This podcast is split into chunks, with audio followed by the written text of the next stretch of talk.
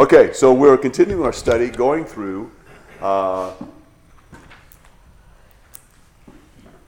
some of the basic arguments and methods that are used by individuals, normal individuals and groups, that are trying to find that try to find ways to undermine Christianity.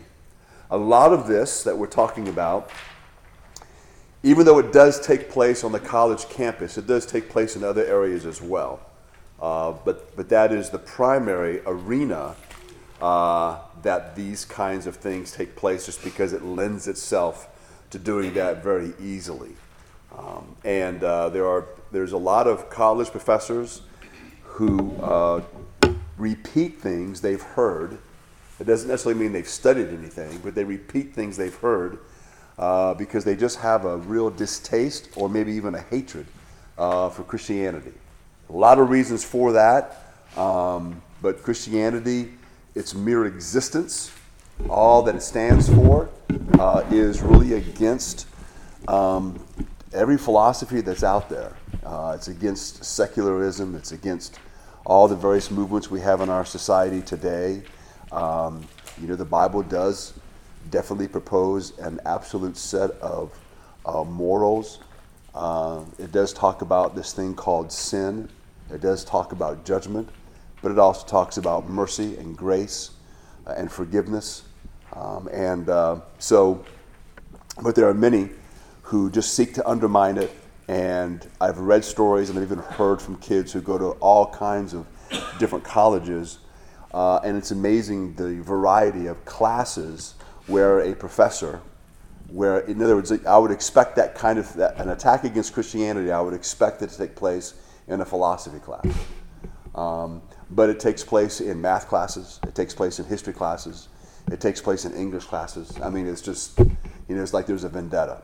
So again, we need to be aware of that because those arguments that are raised, even if the individual is only repeating them and they don't really know much about them, many individuals do just accept what's being said for whatever the reason. Some are themselves just looking for anything to latch onto uh, that they can repeat because they don't want to have to deal with Christianity or with what it says or God or what have you.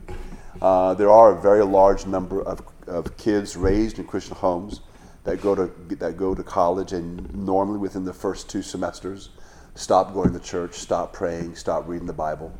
A lot of different reasons for that. It's not just because of this, um, but it does happen. Uh, and then um, uh, these things are, are repeated uh, in debates on TV. It doesn't. It's not even necessarily religious debates, but these things come up. And then if you if you do watch the Learning Channel and the History Channel or those types of things, you will hear a lot of these types of things being said, and they will be said in such a way as if it's a given that these things are that these arguments against Christianity or against the Scripture are true. And uh, uh, so we're going to take a, a closer look at them as far as uh, and show again the fallacy of what's there and that these supposed contradictions really aren't there. So, one of the main claims they make is that the Bible is just filled with contradictions. So we're going to begin to look at a couple of them.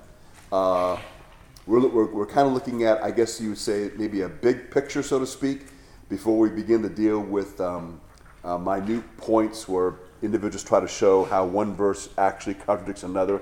But before we get there, we need to kind of get our, arm, our, our mind around the bigger issue.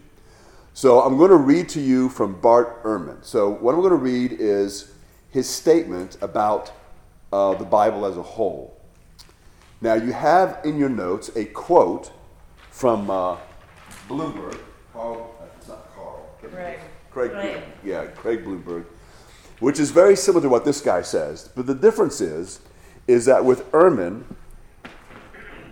his presuppositions that he brings to the table, he views these statements as being very negative and that somehow it shows that the Bible contradicts itself, contradicts itself, but it doesn't. So let me read you what it says. I know sometimes when you read uh, maybe a long paragraph, it can be hard to follow, um, but I think you'll get the gist as we get into what uh, Blomberg says.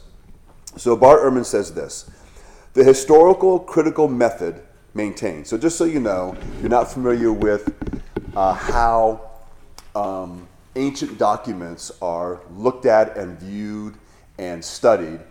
Uh, there is this the, the historical critical method is this idea where they, they look at the history of, uh, let's say, as a parchment. So they look at the history of the parchment, the history surrounding that time period.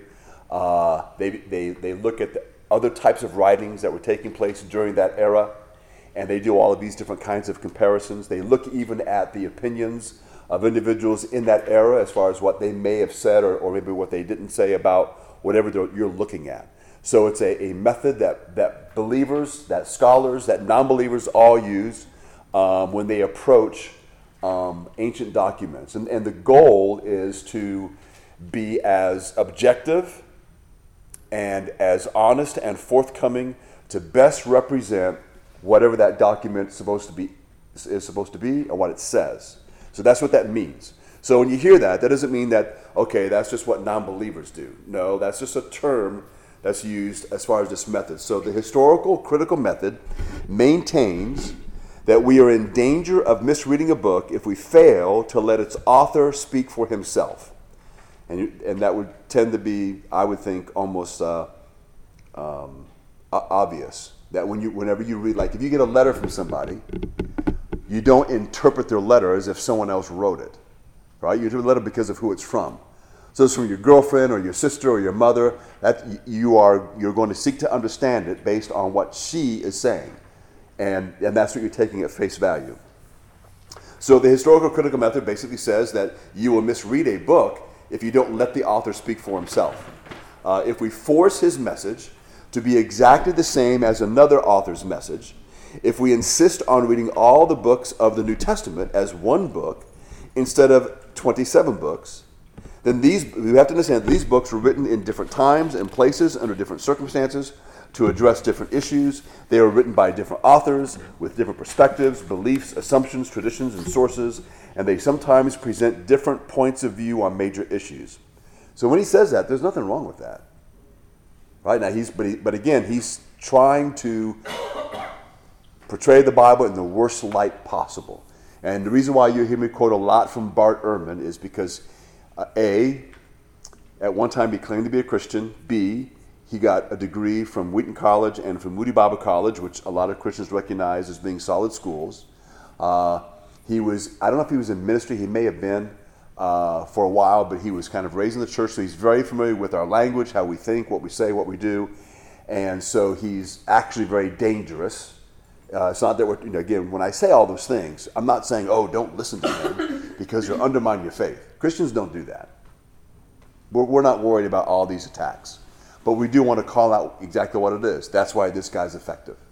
Um, and as we work our way through different things he says, more and more of his methods will come to light, and you'll see why he's successful uh, in undermining the faith of many people. And it's not because of the facts, it's got nothing to do with that. But we'll see that. All right, so again, a lot of conservative scholars have been saying the same thing that he said, so it's not a big deal. So now, if you look at what uh, Craig Blomberg says, he says, in the midst of Scripture's unity, we must not lose sight of its diversity. It takes several forms. The books of the Bible are written by different authors in different times and places, to different audiences, in distinct circumstances, using various literary genres. Each book thus displays unique purposes and themes. In some instances, different portions of Scripture are so closely parallel that we can postulate a literary relationship between them and assume that their differences are intentional, sometimes theologically motivated, sometimes merely for stylistic variation. So that's just a fancy way of saying that when you read the Bible, uh, you can, like when you read Matthew, Matthew doesn't say the exact same thing Mark does in the same way. Two different individuals wrote the book, two different purposes, both writing about the life of Jesus. You would expect there to be differences. Uh, and we've used before the illustration of World War II. I don't know how many books are written on World War II, but there's thousands, I guess. Uh, they don't say the exact same thing.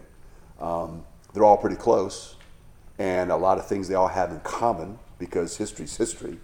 Uh, but they all have their, their, their viewpoint, which again doesn't mean that's their opinion, but some are written from the viewpoint of being a German soldier, some would be written from the viewpoint of being an American soldier, some would be written from a viewpoint of maybe a politician. And this goes on and on. And so they all bring their different views, and so they'll see things or notice things that others may not have noticed. So there's no misinformation in those things. Uh, there's just going to be different details that you didn't get before. Um, and uh, and it's always and, it's, and, again, so that's just again the Bible is the same way. It's, it's not any different. So Ehrman and Blomberg they pretty much say the same thing. It's very uh, very similar, uh, but again they're presuppositions. What they what they already believe to be true, and what they already believe to not be true do uh, affect the way that they interpret the Bible or interpret what they see. So they both argue. Yes. Blomberg a Christian. Yes, Greg. Greg. Yeah, he is. So both argue that different writers have diverse theological emphasis and should be allowed to speak for themselves. And so all that would be just the norm. Um, as you know, even if, if, if you're married, you and your, you and your spouse uh, can both tell the same story and it's going to be different because you both have your own unique perspectives on what took place. Uh, it's not different. Like you wouldn't say, you know, well, when we were in honeymoon in Guam, and then your spouse says, "Yeah, well, we were honeymooning in France." Okay, that that you wouldn't have that, but what you would have is a difference in you know when we had our first dinner, and maybe she's more in tune. Well, the waiter did this, and the waiter said that, and he's like, "I don't remember that. I just remember that the food was all over the place, or whatever happens to be." Uh, that's just again all, all to say all that. That's just normal. But sometimes when these guys get up to speak, they make it sound like there's a conspiracy. And, and that attitude is really very powerful. Uh, when you're talking to an audience and they think you're the expert, and again, many of them already are in tune because we like to hear negative things to a degree about certain things. Christianity usually is the top of the list. Anything you can say about Christianity, they want to hear it. And so uh, we just have to be aware of that. So, with all that being said, um, let me uh, jump to this. Um, so, what we will call a test case. All right, so this is what Bart Ehrman does. He talks about the depiction of the crucifixion of Jesus that's recorded in the book of Mark, and he compares it to what's recorded in the book of Luke. And so, what he says, he says, well, in Mark, when Jesus dies, he is in despair, he's unsure of what's going on, and in Luke, Jesus is in complete control. And so he'll say, that is just, that's just bizarre. Both cannot be true. So there's a contradiction, and then, and his thing is, is then that, then, then, the, then Jesus is what he would call the Jesus myth.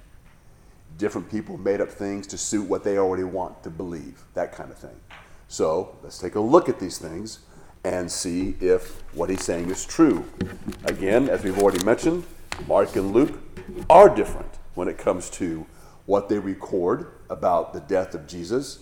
Uh, so, number uh, first thing, number one, when you read the Gospels, none of the four Gospels claim to give an exhaustive account of all the things that happened on the cross. Okay, that's not in there. All right, so we get we get bits and pieces for whatever the reason. Like if you were if you were just to read books on the attack on Pearl Harbor, you probably could read six different books, all going into details, and and they all will have things to add the other guys missed. I mean, it's unbelievable how many how much detail can be in just that one event that took place over several hours uh, on December seventh, in nineteen forty one. It's incredible. Same kind of thing here. So again, this is not an unusual thing.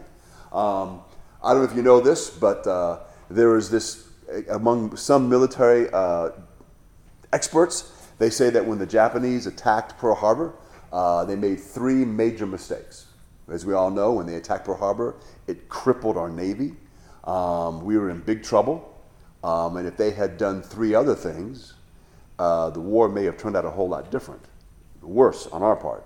Uh, number one, when they, you know, they bombed the battleships, uh, because the belief back then uh, and it was still true for a while that the main uh, mainstay to having uh, naval power was the battleships, and so they just and they caught them there, and they sunk a bunch of them, and they damaged them. Uh, but as we know, if you were just to read through World War II, naval battles changed to where the aircraft carrier became the superior tool, and that's how you got naval superiority. So the carriers weren't there. But anyway, so when they um, when they bombed Pearl Harbor, number one, they did not bomb the sub base, didn't touch the submarine base. Number two, when they bombed Pearl Harbor, there's all these tanks with all these oil reserves, didn't touch them. there could have been a huge fireball if they nailed those things. Didn't touch them. And number three, they didn't touch the dry docks. Because if you, if, when you read about Pearl Harbor, that afternoon they're towing boats into uh, the dry dock and they're getting rid of the water and they're fixing the boat. I mean, they just recovered in, uh, incredibly fast. If they had bombed those three areas, um, it would have taken longer, if ever. We would have been able, we would have been un- unable to recover. Now, you'll read a lot of books on, on the attack of Pearl Harbor. They won't say that. They're not lying to you, not keeping it a secret. That's just not their, their point uh, in, in whatever. Another book that I read, that was the point, uh, as they were kind of speculating as to different things. So the Gospels indicate that Jesus was on the cross for three hours or more. They all say that. Uh, there was all kinds of various events that took place during that time. Uh, each of the evangelists that wrote their gospel was free to pick and choose from the various details of the day. Um, um, uh, Bart Ehrman, he stresses that in Mark, Jesus cried out, My God, my God, why have you forsaken me? That's in chapter 15. And that's in contrast to Luke 23 46, when Jesus was on the cross and he says, Father, into your hands I entrust my spirit. Mark also indicates that Jesus let out a second cry, which is in chapter 15, verse 37. In addition, the four Gospels provide other details and utterances by Jesus, and so there's several sermons called the Seven Sayings of Jesus on the cross, because when you put all the Gospel accounts together, that's how many different times that he spoke, and we have these phrases that he used, and we, we look at them. So we know that uh, when Jesus was on the cross, he experienced a series of diverse emotions as he died on the cross. Secondly, while it is true that Luke does emphasize Jesus' control of the situation more than Mark does, Ehrman really plays up the difference for more than it's worth. He claims that Jesus in Mark dies in so much agony and despair that he is not even sure as to why he's dying. That's what he says. Except, if you look at the Bible, in the book of Mark, and you just back up a few chapters, and you go to chapter 10, Jesus told his disciples exactly why he was going to die. In Mark 10:45 he said, "For even the Son of Man did not come to be served but to serve, and to give his life a ransom for many." So it's kind of like, uh, you know, well, let's read the rest of the story. All right, let's get all the facts together here. So what takes place again is if you're giving a, a lecture to an audience who probably isn't all that familiar with the Bible, they're not really all that interested in reading about the Bible you start telling them where the Bible says this and in Mark, and the Bible says this in Luke, you can begin to assume almost that's all that it says. So when he says that Jesus, when he was dying, he had no clue why he was dying. And you're like, man, my, my preacher never told me that. Why did he not tell me that? I just, or, or somebody would say, well, I never thought of that before. You Well, there's a reason for that, but anyway. And, and so, but if you just back up a couple chapters, you find out that Jesus wasn't confused as to why he was dying.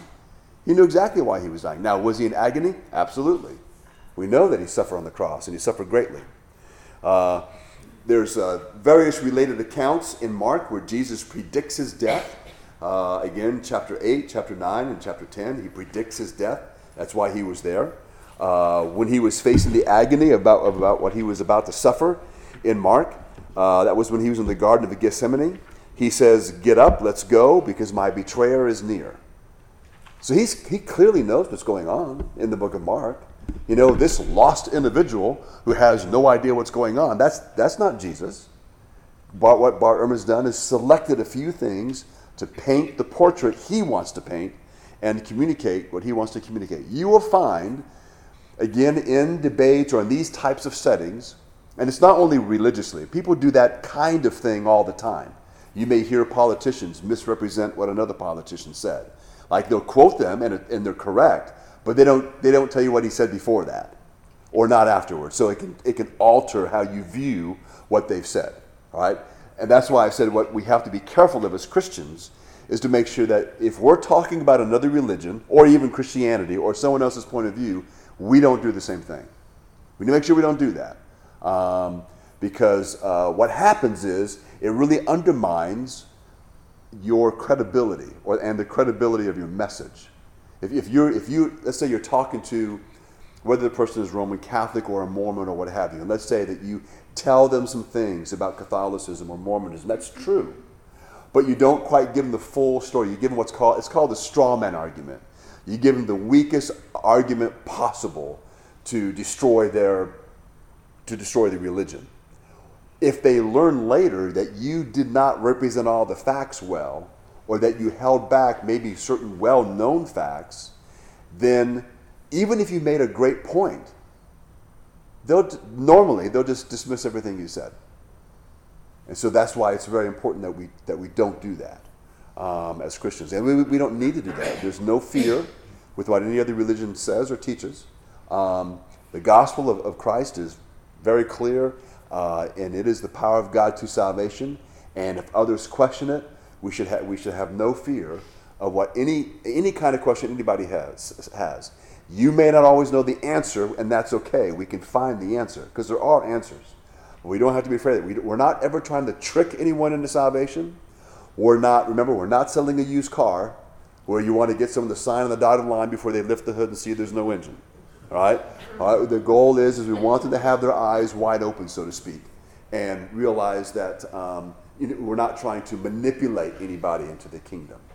Um, we want to be, and that's just in case if you've ever come here, you will notice that when we sing a final song, uh, when our service ends, we don't sing 10 verses of Just as I Am.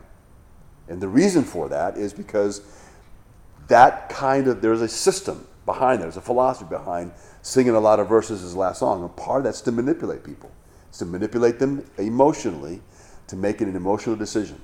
Now, it doesn't bother me if somebody's emotional when they, if they are convinced of their sins and they give their life to Christ. If you're emotional, that's fine.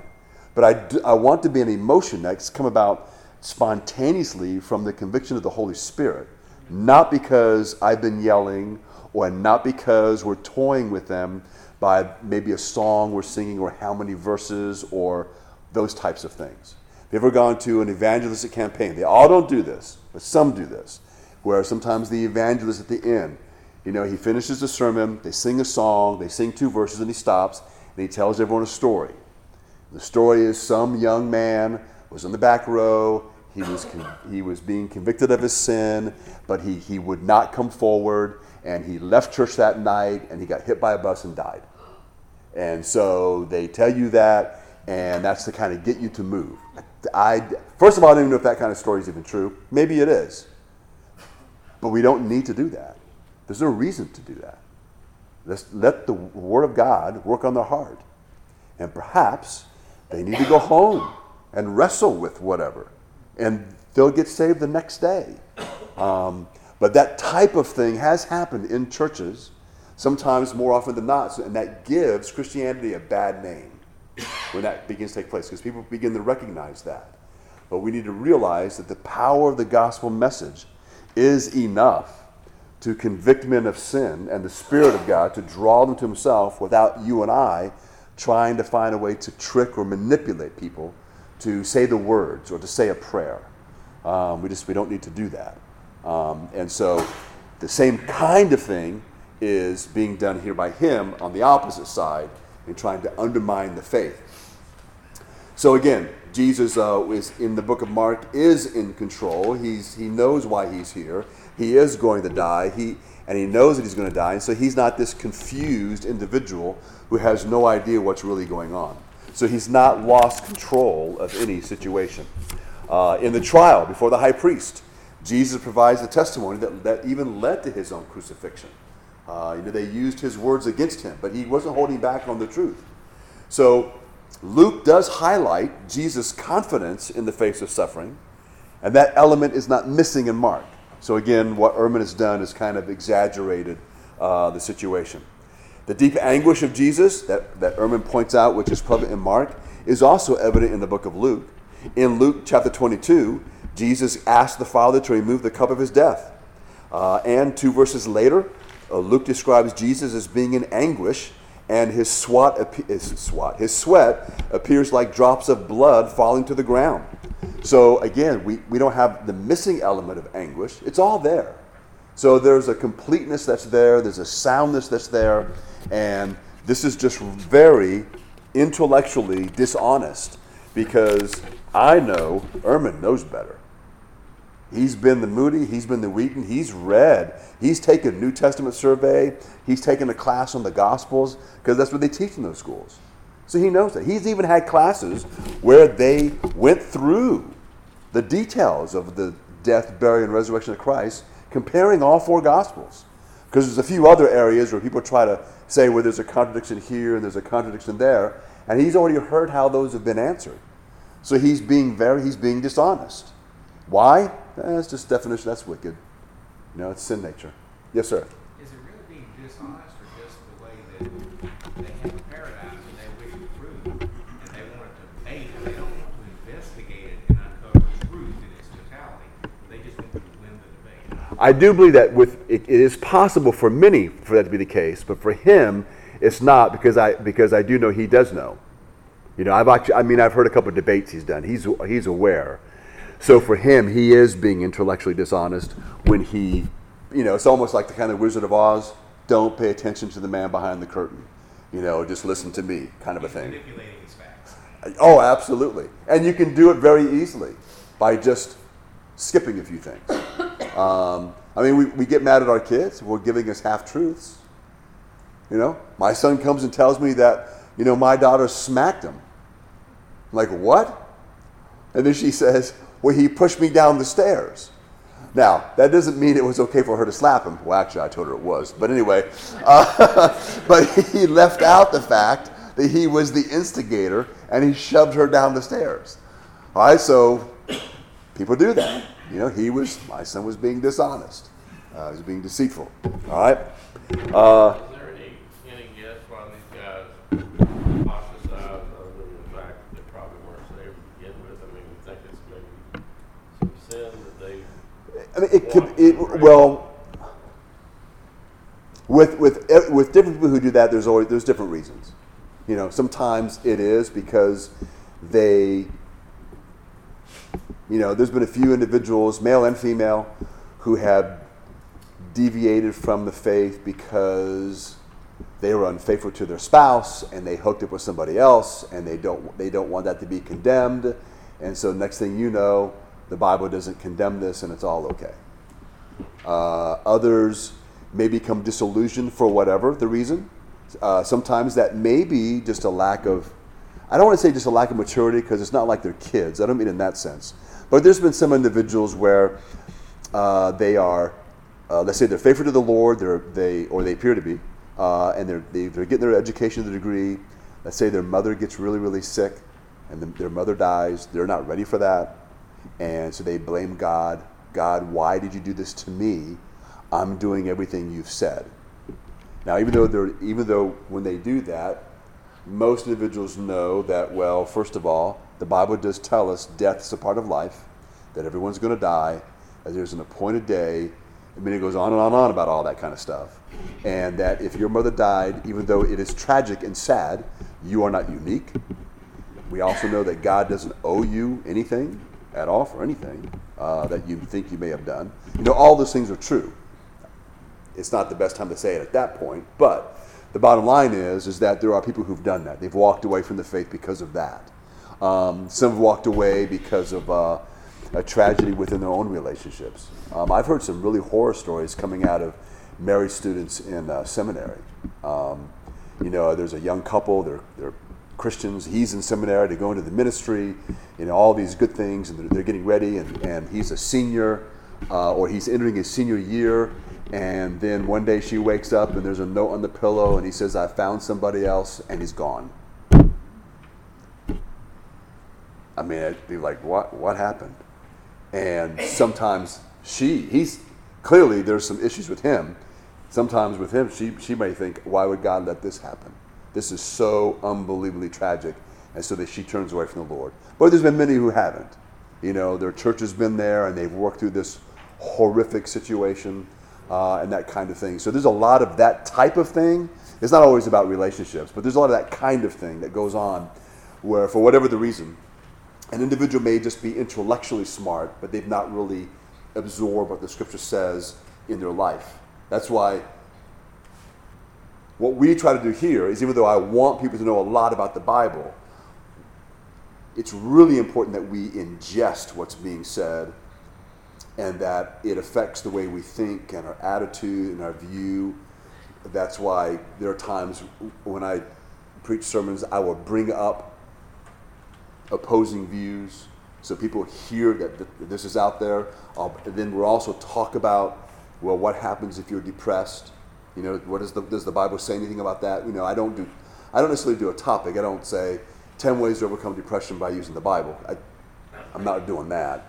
And I don't think that's a good idea. But I will investigate maybe the roots of that based on what the scripture says, which that alone gets me in trouble anyway. But the idea is, is that we become more prepared to view everything in life through the lens of scripture. That's what we want to do. And the goal is for us all to mature together. Because I know I think very differently now than I did 10 years ago. And that's just because of ongoing exposure to the Word of God and to other, uh, other individuals who know the Word of God who've taught me, whether it's by books I'm reading or sermons I'm listening to, you know, that kind of thing. Um, as well as stuff I kind of dig into my own, dig into on, on, my own. So you have these individuals who, for whatever the reason, uh, and then there are those who do simply decide one day they just want to pursue sin, for whatever the reason. You know, I want to cut loose. I want to go drinking. I want to do drugs, and I don't want anybody telling me what to do. And that happens. So, yeah. So there's all kinds of reasons. And for him particular, I've never really tried to find out if anybody's ever talked to him about that. And I, I don't know. So, you know, if you want to investigate it, go ahead. uh, I just know that he happens to, I use him because he's written a couple books that I've read where he goes into his attacks on Christianity. So it's very easy to formulate responses because it's all right there in writing. Um, so I was actually glad that he did that. I'm not recommending you read him, but if you want to, go ahead. But it's, you know, he's full of baloney, say the least. All right, there's, there's a big one here, and, we'll, and it, it'll take us a couple weeks to go through it. And I want to make sure that as we go through it, that as I go through the scriptures, that you're understanding what the scripture says, because it's a very complicated issue.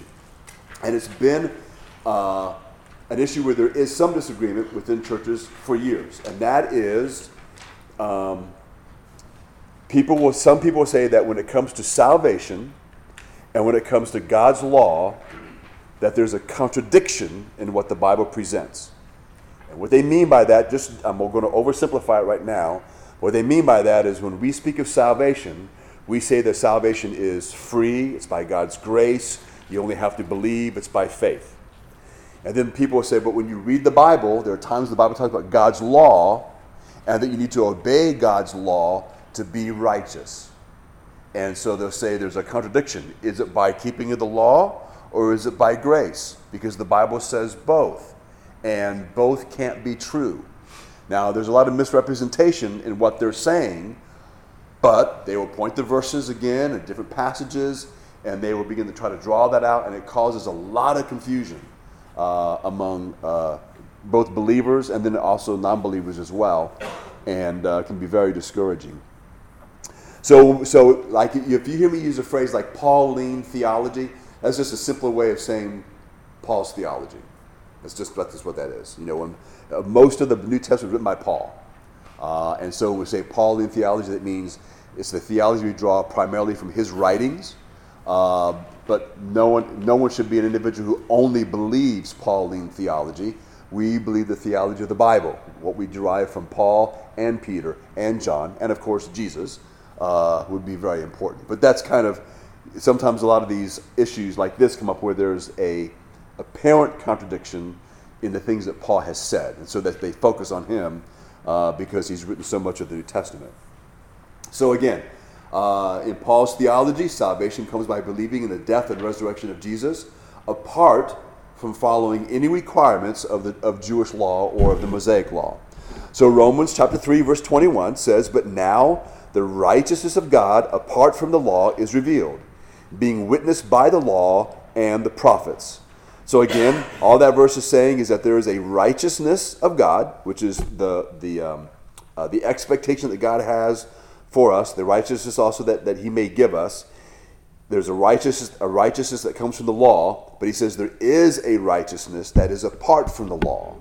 And that's when Paul begins to, in the book of Romans, gets into this righteousness. How do I become righteous so I can go to heaven? That's kind of the, the one of the questions that Romans is trying to answer. And so some think that Paul confuses the issue. So obeying the law of God is not going to give me a righteousness that, I, that will earn me heaven. Can't happen. Salvation is not of the law. But there is a righteousness that God reveals, which is a righteousness which is through Christ, which God gives to me. I believe in Christ. God declares me just, and He imputes the righteousness of Christ to my account. So I now possess His righteousness. Uh, the illustration I, that I like, that, that is my personal favorite, is uh, in the New Testament times when you were invited to a wedding, if it was a well to do family or a big wedding, the way that they would send you a wedding invitation was to send you a special robe. Not necessarily super expensive, but a special robe. It was a unique robe. So then, when you were approaching the house out in the country, they could tell from a distance if you were invited or not, because you wear the robe. And that robe gets you in. You don't have the robe, you can't get in. Uh, very simple. So, the, the right, we are dressed in the righteousness of Christ. So when I die, I'm, I'm not sure of the exact details of how this goes, but let's just say I'm traveling that road to heaven. All right? I am dressed in the righteousness of Christ. I don't show up just as Bob Dimmitt with a bag of all the good things I've done, because that's not going to get me in. I am dressed in his righteousness. So, in, in essence, the righteousness of Christ that I'm dressed in is recognized and I'm, I'm let in. That's why all those jokes about Peter at the gate checking for your name, that doesn't happen. All right? if, if, if someone's looking for your name, you're already out. All right? The idea is, is there's no stopping. The gates are open for you because that's what you're dressed in. So that's this righteousness. Dressed in the righteousness of Christ with no baggage. That's right. There's no baggage. Yeah. Uh, and so that is this other righteousness that's revealed by God. It's a righteousness that God gives to you. And that's what that's talking about. So the law and the prophets, which is the Old Testament, they do point to Jesus uh, because Jesus is God's ultimate solution. So again, as you know, or at least hopefully you know, we must trust in Jesus uh, because he's provided atonement for our sin on the cross. But again, when, when Bart Ehrman is giving his lectures, he says that Paul disagrees with things that Matthew says. So let's look at Matthew, uh, Matthew chapter 5, and I'll begin reading in verse 17. Jesus is speaking, and he says this Do not think that I came to destroy the law or the prophets. I did not come to destroy, but to fulfill. For assuredly I say to you, till heaven and earth pass away, one jot or one tittle will by no means pass from the law till all is fulfilled. Whoever therefore breaks one of the least of these commandments and teaches men so shall be called least in the kingdom of heaven. But whoever does and teaches them, he shall be called in the kingdom of heaven. he shall be called great in the kingdom of heaven. For I say to you that unless your righteousness exceeds the righteousness of the scribes and Pharisees, you will by no means enter the kingdom of heaven. So, what Ehrman says then is that in Matthew, the entire law is intact and it has to be kept. And Jesus even says that when it comes to the keeping of the law, you have to do it better than the Pharisees. And if you don't, you don't make it. And then he says, that's not what Paul says. So we have a contradiction. So you can just, you know, throw it away.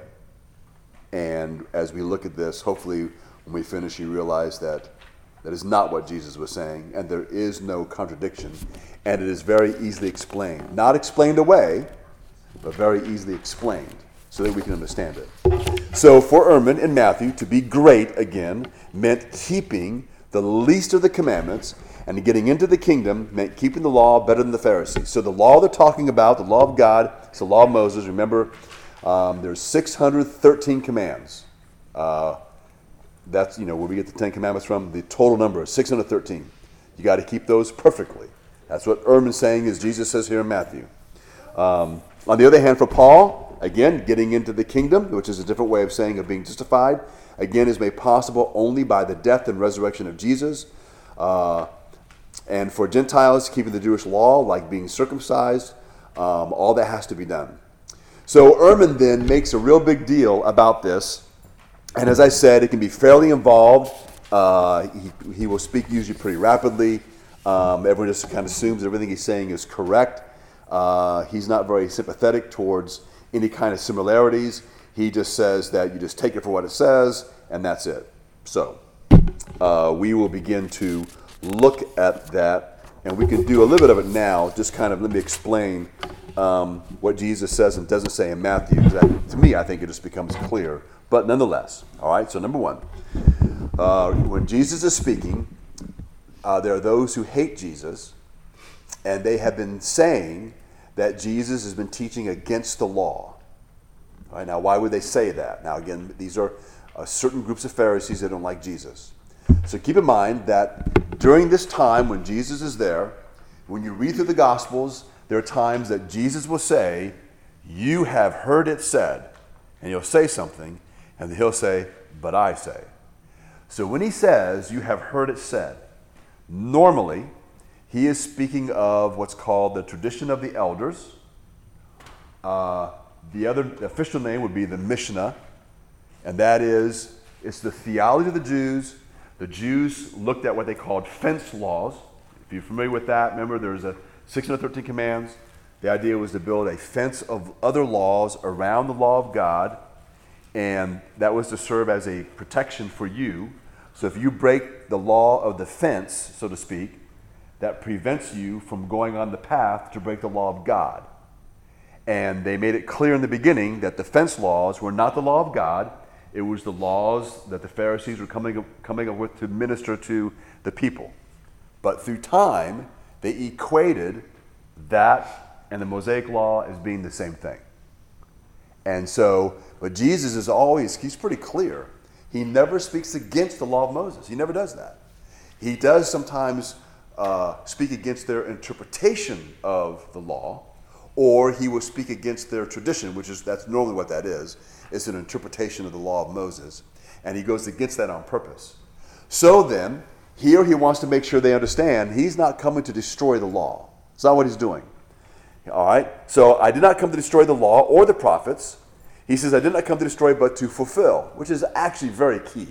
What in the world does he mean by I came to fulfill? And so as you read, if, now if you read through, again, Romans, and read through uh, a lot of the other parts of the New Testament, what becomes clear is that the law was pointing to Christ. So to, to make it, to shrink it down, one of the reasons God gave the law was to prove to man that he can't keep the law. Because man thinks he can. Give me the law, tell me what to do, I'll do it. And I'll earn my way to heaven. And God says, Well, here's the law. And the man can't do it. All right? So, but that was pointing to there needed to be one who could keep the law of God perfect. Uh, that way he was sinless. And then eventually, you know, we would say that Christ fulfilled the law for us. Again, that's why I have his righteousness. He kept the law perfect. I can't. All right? So he came to fulfill the law. So he is like the goal of the law uh, in that sense. He's the conclusion of the law. That's what's being meant there. And most of that is described in the book of Romans to help us to understand that. All right? So, but Jesus goes on. He says, For surely I say to you, till heaven and earth pass away, one jot or one tittle. If you're not familiar with that, jot and tittle, those are marks that are made in the Hebrew language, the smallest marks there are. So we would say there's not one comma, not one period. Okay? Nothing is nothing is, is going to be destroyed or pass away or fade until all is fulfilled. And there's a great deal that's going to be fulfilled. That's Christ coming, dealing with sin, uh, we have his resurrection. We have him coming again. We have him uh, uh, ruling on the earth. All he's going to fulfill all of that, um, and that's what he says. Not the law will not pass away till it's all fulfilled. Then he gives the norm, which we also have repeated in other places, like in Hebrews. He says, "Whoever therefore breaks one of the least of these commandments and teaches men so shall be called least in the kingdom of heaven." Uh, Hebrews tells us that if you break the law on one point, you've broken the whole law. All right? Because even though the law has 613 commands it's viewed as one standard, like one ruler. You know, you have a ruler or a yardstick, it's got all the markings of inches, but if you break the yardstick, well, this whole thing's no good. Right, same idea. So you have the law of God, it's, it's, you have all these components, 613, but you break one, the standard is perfection. Well, you're not perfect. Uh, and then, of course, if you go to the, what's called the Sermon on the Mount, which is uh, Matthew 5, 6, and 7, Jesus is actually interpreting the law of Moses for them. And what he tells them in that sermon, there's a lot of things he tells them, but one of the main points he tells them is that it's not just outwardly keeping the law, it's inwardly. And some of the examples he gives them shows them that even though they may have been keeping the law outwardly well, they're still guilty because they've broken the law because of what's in their heart. You know that you're all familiar with uh, with the verse, you know, where the Pharisee, where Jesus says, "You've not been with another woman. Good for you. But if you look at a woman and you lust after her, you are an adulterer." And that's where he reveals to them this is God's standard. This is what the scriptures are teaching. Um, and many believe that when you even look at just the Ten Commandments, uh, nine of the commandments are dealing with external things, except for one. That's coveting. What is coveting? Coveting is internal. It's in your heart. You, whether you you may steal nothing, but if you're coveting what someone else has, that's a sin. So the law, even in the law itself, it's revealed that the standard that God has is both outward and inward. And so Jesus just explains that um, to the people and to the Pharisees. So again, he says if you if you uh, if you um, break the least of the commandments and then you go ahead and you teach others, then you're the least in the kingdom. But whoever does and teaches them, he should be called great in the kingdom uh, of heaven. For I say to you that unless your righteousness exceeds the righteousness of the scribes and Pharisees, you will by no means even enter the kingdom of heaven. Now, that statement needs to be understood in this context uh, or with this background. That's this. In Jewish society, the, some of the greatest people in the eyes of the average man were the Pharisees. They were viewed by people as the individuals who kept the law perfectly. You want your son to be like Rabbi so and so. That's your favorite Pharisee, and he's a godly man. And then Jesus comes along and says, Oh, by the way, unless your righteousness exceeds there, you'll never enter. Which they would just then be sitting in exasperation. Their, their thought would be, Who can get saved? If I have to have more righteousness than this, so you think of the most godly person you've ever known in your life or ever heard of. And if God says, You know what? If you're more godly than them, you can come to heaven. And you think about it uh, it's already too late. Uh, and so that's so Jesus was was saying, speaking that in, in you know hyperbole on purpose to make that point. So that's the point that Jesus is making there. He is not teaching here that salvation is by keeping the law, but that's what Bart Ehrman says. And to those who are unfamiliar with what Jesus is saying, it, that to them it, on the surface it sounds like that's what Jesus is saying. And again, some individuals who, again, remember, you know, a person can go to church for 20 years, listen to all sermons for 20 years, and never hear them. You know, you're not paying attention. You're daydreaming. When do we get out of here? Is, is this the Sunday we get fried chicken? Is it next week? I mean, there's all kinds of things that are going on. You know, I, I know I heard my dad preach for years. I, I wasn't listening to a bunch of. I began to after a while, but, you know, but there was a, there was years of sermons. I just, I don't know where that went. All right, so it can happen. So uh, again, that's why individuals again fall for this. The reason why I, I stress that again is because sometimes we think, sometimes we, we think that um, we just don't see how an individual can fall for this. Just, just so you know, it's just it's very very possible. Um, there's all kind of reasons why. Let me just give you this real, just this one thing about just human nature by itself. I used to think for a long time. This is back in my 20s, before I, I did any study on this topic, when it came, I used to always wonder how do people get caught up in all these different cults?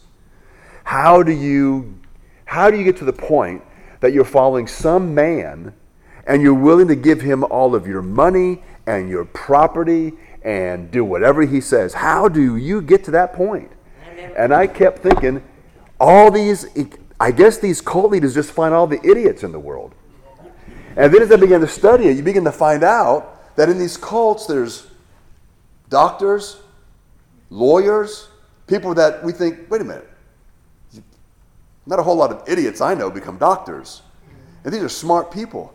How in the world? Now, I, I've learned some of it about, you know, uh, manipulation and psychology and all that kind of stuff, and all that's very, very interesting. Uh, but, but human beings, don't ever think you can't be fooled because you can. That's why I, I mean, I, I remember, I still do this, but when I was younger studying the Bible and listening to different preachers and reading books, I was, Lord, please don't let me be deceived. Because some, you know, the worst part of deception is when you don't know you're being deceived. That's what that is. Um, and, the, and the worst kind of deception is self deception. That is hard to break out of. You know, you might deceive me and I might think you're such and such and such and such. Well, you know, that's just not a big deal. But when you deceive yourself, that, that's a whole new level. And I've, I've seen that, even bizarre aspects of that. Um, if any of you are familiar with the story I tell of a Jamaican man who thought he was Abraham Lincoln, um, it's quite, it can be quite bizarre, and they can be quite convincing, and they've convinced themselves. So again, um, so, so, as we, so as we have just looked at Matthew 5, 7 through 20, and you look at it in context, um, Jesus is clearly, I think it's clearly, that he's not teaching um, salvation uh, by, by works. So if you would turn to, uh, let me see where the next, because I skipped everything I had in my notes. Um, uh, we can't do it the next passage. All right, let me read to you a thing by D.A. Carson. Uh, D.A. Carson is, uh, if you've not heard of him, he's a Canadian. Uh, he's brilliant. Uh, he's a very solid believer. Uh, he's written some commentaries. they're usually pretty good. he's just one of those. He's one. Of the, he's one of those guys that reads 700 books a year. Just so you know. I mean, and that's and I don't mean skimming. I mean reading. He, he, can read super fast. He's never taken a speed reading course. He's one of those guys that has an incredible recall. He probably remembers 80% of what he reads. He's just a uniquely gifted individual, um, to say the least, and he's uh, a very solid believer.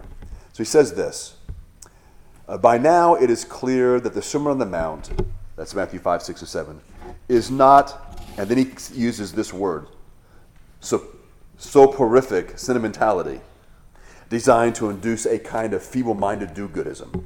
Nor do these chapters tolerate the opinion that Jesus' view on righteousness has been so tempered with love that righteousness slips to a lower level than when its standard was dictated by the law. Instead, we discover that the righteousness demanded by Jesus surpasses anything imagined by the Pharisees, the strict Orthodox religious group of Jesus' day. Christ's way is more challenging and more demanding, as well as more rewarding than any legal system can ever be.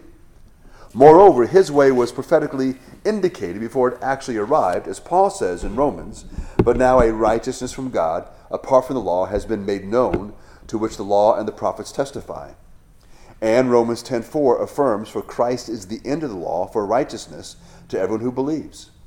So, as usual in Paul's writings, the word law likely refers to the Mosaic law. The word end, which is the standard English translation for the original Greek word telos, is inherently uh, and intentionally ambiguous. End could be referring to Christ being the termination of the law or to his serving as the goal of the law. Most likely, the word in its present context combines both nuances and is best understood as conveying the sense of culmination. Paul is saying that the Mosaic law has reached its goal and therefore ceases to play the same central role it had prior to Jesus' coming, though it is still relevant as it is seen through Christ. And so that's what he's getting at. The law has not been thrown away. We read the Old Testament, we study the law of God, we understand it in context in light of who Jesus is and what Jesus has done for us. And again, the Bible is presented as, a, as one whole unit. So we're not diminishing the law, but again, there's no contradiction uh, in those two things.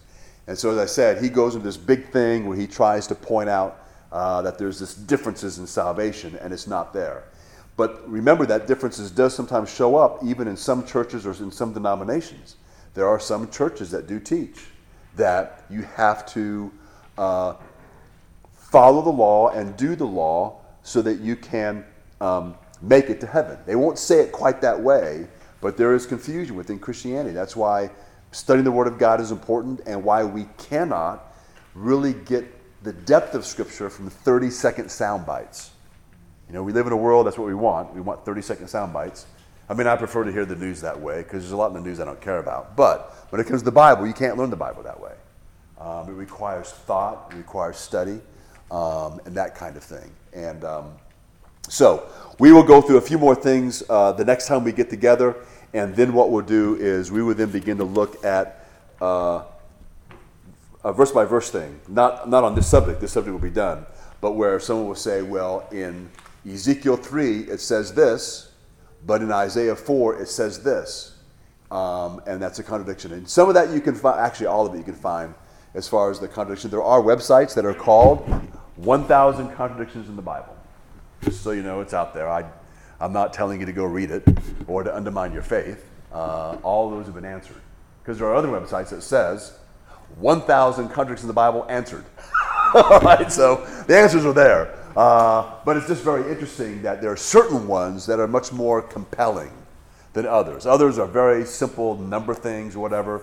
Uh, but again, part of the reason why that is successful is because Christians have said, if you can find one mistake in the Bible, we'll throw it away. I'm not saying we shouldn't say that. I'm fully on board with that. Um, but again, all these things are supposed to contradictions. They're not really contradictions. So again, we stand really on very solid ground. But imagine what it'd be like for an 18 year old who's never heard that. If you've never heard any of that kind of stuff, and all of a sudden this guy shows up who sounds authoritative, has all these degrees, can quote Bible verses left and right, and says all this stuff, next thing you know, you're like, I, I don't know if anything I've been taught my entire life is true. It happens. And so uh, we need to be prepared ourselves, so, and I think most to be able to help others. But even if you hear sometimes these things being said, um, you won't begin to wonder, well, I wonder if I missed something. Um, you don't have to worry. Uh, stands on solid ground. Let's pray. Father, we thank you again for your grace, your kindness, your love. We thank you, Lord, again for your word, for the credibility of your word. We thank you, Lord, for the many men and women that have come before us that have spent thousands of hours studying Scripture and studying the Hebrew language and the Greek language and have been able to answer all of these supposed problems that are in the Bible uh, to show us that, again, your word is true, that there is no error, there are no mistakes anywhere in the Scripture, and that we can believe every single word that's there. For that, we thank you. Without that, Father, we would be lost. We ask, Lord, again, that as you continue to teach us and lead us and direct us, that you'll keep us safe and that you'll see fit to use us in the lives of others. Help us, Father, to be a blessing to others. We do thank you and we do ask these things in Christ's name. Amen.